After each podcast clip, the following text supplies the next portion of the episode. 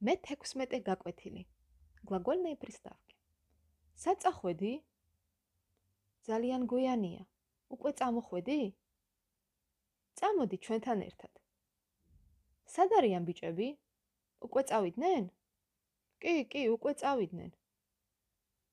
დედაც მოვიდა? კი, დედიკოც მოვიდა. გუშინ ლია მივიდა ექიმთან. ახლა კარგად არის.